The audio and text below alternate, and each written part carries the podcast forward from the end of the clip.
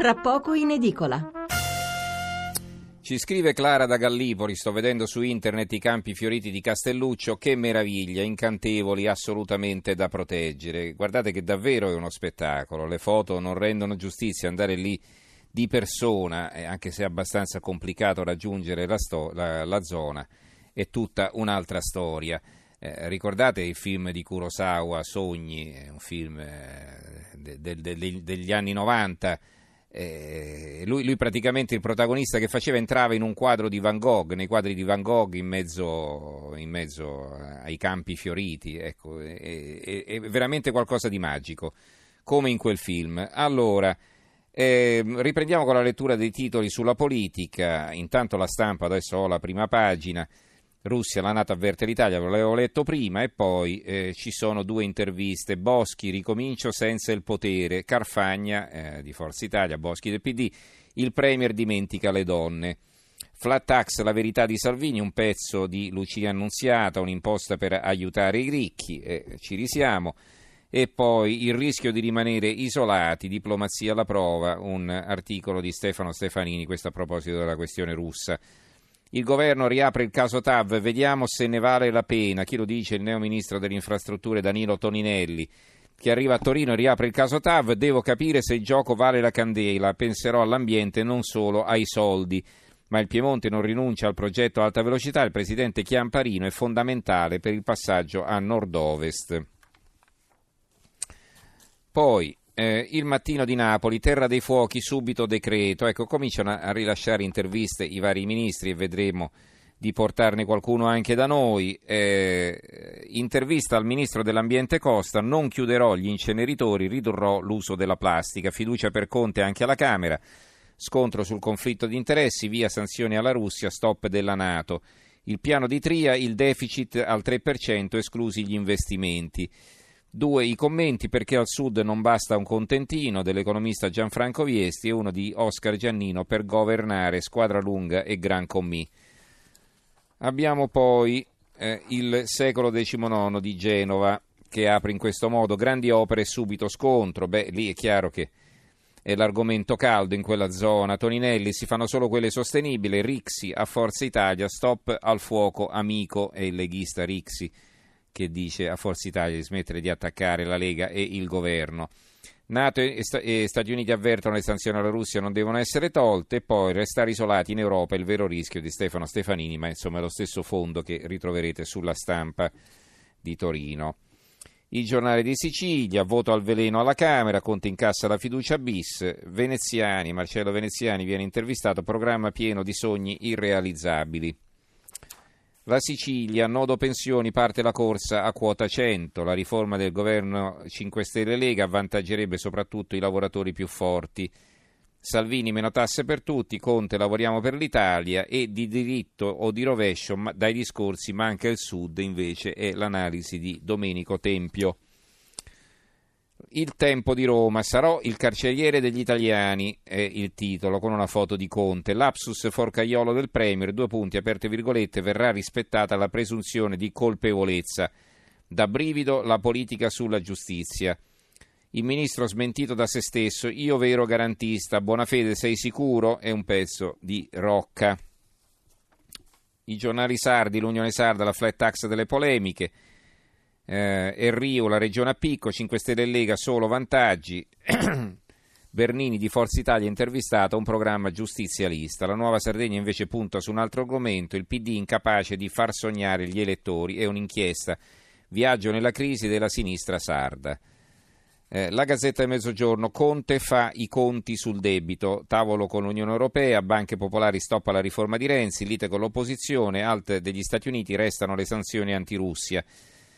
Eh, la televisione, non Salvini ha spiazzato Berlusconi, è il titolo del commento del direttore Giuseppe De Tomaso, che scrive: raccontano che gli irreducibili dello schieramento berlusconiano siano sul punto di esplodere, come mai, si chiedono, il principale, il principale maiuscolo non ha riservato a Matteo Salvini lo stesso trattamento riservato negli anni scorsi ai Fini, ai Casini e agli Alfano, cioè a tutti coloro che avevano mollato l'alleanza originaria? Come mai il Cavaliere ha, bo- ha, blo- ha bollato come traditori tutti costoro, mentre si sta cucendo la bocca su Salvini, socio al governo con l'altro con l'ultra anti-berlusconiano Luigi Di Maio? La prima risposta sembra la più semplice e convincente. Salvini non è come i nomi sopracitati, Salvini possiede un serbatoio elettorale che nessuno tra i transfughi del berlusconismo si è mai sognato di conquistare. Poi, poi le ragioni sono anche altre, non so se De Tomaso le cita, ma intanto eh, Forza Italia governa con la Lega in diverse regioni e governa anche bene, insomma, perché eh, come sono governate la Lombardia e il Veneto, per esempio, è molto apprezzato dai cittadini, altre regioni sono passate a centrodestra. E poi c'è sempre il sogno, magari in un futuro, se si tornasse alle elezioni, di ricostituire il centrodestra, quindi non conviene proprio a Berlusconi attaccare Salvini, se parliamo da un punto di vista della convenienza, quindi, e non di simpatie o antipatie personali. Il Giornale di Brescia, T A V, c'è l'ultima firma, si sblocca l'autostrada della Valtrompia, quindi il Giornale di Brescia, qui loro sono contenti perché quel tratto di autostrada verrà costruito. Il Nuovo Quotidiano eh, di Puglia, edizione di Lecce, invece, il ministro Costa, che è ministro dell'ambiente, non delle infrastrutture, T A P inutile, quindi l'oleodotto, cioè, chiedo scusa, il gasdotto che arriva dall'Azerbaigian è inutile, secondo il ministro dell'ambiente. Consumi di gas in calo per i responsabili dell'ambiente, progetto da revisionare, gasdotto nel mirino del nuovo governo e per Ilva ok al piano amb- ambientale del precedente esecutivo. E, e, e si muove anche il ministro della, uh, dell'agricoltura, il leghista Centinaio, Xylella, arriva il ministro, lo dice il Quotidiano di Puglia, edizione di Brindisi, prima verifica, Centinaio, ascolterò gli scienziati e non improvvisati botanici, vertice con Emiliano. Il Piccolo di Trieste, Minniti, ritorno dei C I E, i centri di identificazione e accoglienza, carceri senza dignità. Il Tirreno, Salvini tolleranza zero, il ministro sul caso del carabiniere picchiato da un abusivo e eh, la Gazzetta di Parma, più poliziotti, pressing da Pizzarotti e dai sindacati, il sindaco scrive a Salvini e ribadisce militari in stazione, nuovi agenti, quindi a Parma sono preoccupati per la delinquenza comune. Va bene, penso che ci possiamo fermare qui, come vedete sono tanti gli argomenti che vengono sollevati dai vari giornali a seconda delle loro sensibilità, quindi le infrastrutture, la sanità della quale abbiamo parlato all'inizio, l'ambiente, eh, la, la politica naturalmente, quella soprattutto, e poi c'è anche la questione delle tasse, come avete sentito soprattutto nella prima parte, e anche delle pensioni, ed è proprio con le pensioni che apre Panorama. Allora intanto salutiamo Martino Cavalli, caporedattore del settimanale. Martino, buonasera. Buonasera a voi. Allora, c'è una bella foto di Elsa Fornero, caccia alla strega, bel titolo. Allora, intervista Elsa Fornero, la sua riforma delle pensioni con Europa e immigrati è il bersaglio principale dei populisti al governo. Lei è accusata di macelleria sociale, viene insultata e minacciato, minacciata, si merita davvero tutta questa cattiveria, quindi viene intervistata. Allora, raccontaci cosa dice la Fornero. Sì, l'abbiamo intervistata naturalmente senza entrare tanto nelle tecnicalità della riforma che oramai tutti gli italiani conoscono, ma su questa, su, per capire come ha vissuto questa ondata di odio che, che, di cui è stato oggetto e, e come sia diventata alla fine il simbolo di un governo sicuramente non amato dagli italiani, cioè il governo Monti, e di come sia diventata diciamo, il parafulmine di, di misure eh, poco popolari, ehm, anche se devo dire che in, in questi ultimi tempi c'è una, una rivalutazione, tanto è vero che c'è un importante talk show televisivo che ha la Fornero come ospite fissa e quindi ehm, evidentemente lei nell'intervista dice addirittura, non ho dubbi per crederlo, che quando lei è in video e fa il collegamento l'audience aumenta, quindi evidentemente tutto questo odio che è stato fomentato contro di lei l'ha fatta diventare in qualche modo anche un, un personaggio sicuramente pubblico, conosciutissimo, che nel bene o nel male eh, come dire, accende la, le emozioni degli italiani. Mm-hmm. Ma lei come la vive questa situazione? La vive male perché naturalmente non, non è divertente essere presi di mira in questo modo, ha vissuto molto male il fatto che sia stato tirato in ballo parte della sua famiglia. Anche eh, la figlia, ricordiamo. Esa- sì. Esattamente, poi la scorta, insomma un, eh, parla anche di, di alcune questioni proprio banali, non so, di, di essere... di trovarsi all'aeroporto, aspettare un aereo e trovarsi una persona con la maglietta con scritto Fornero al cimitero, cioè sono cose oggettivamente poco mm-hmm. poco divertenti.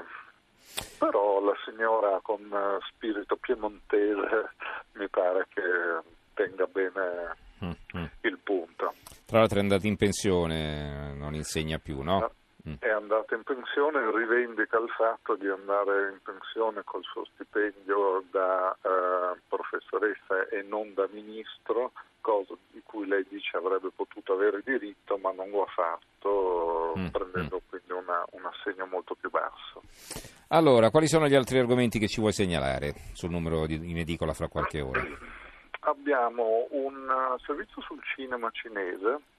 Sì. Interessante, se ne è parlato anche recentemente per il successo di un film italiano che tutti noi credo abbiamo visto, che è Perfetti Sconosciuti, che è arrivato nelle sale cinesi. Molto simpatico, sì. Mm-hmm. E c'è stato ad aprile il Festival del Cinema di Pechino, che ha avuto un, una risonanza veramente mondiale, e l'industria del cinema eh, ha assunto caratteristiche anche politiche, tant'è vero che i film di maggiore successo a sfondo patriottico sono coprodotti dalle forze armate, perché si sono accorti di questo effetto. Un po' in fondo anche gli americani hanno questa cosa del, del cinema che, che tiene su l'onore del paese e, e la, la forza del, del proprio esercito. Mm-hmm.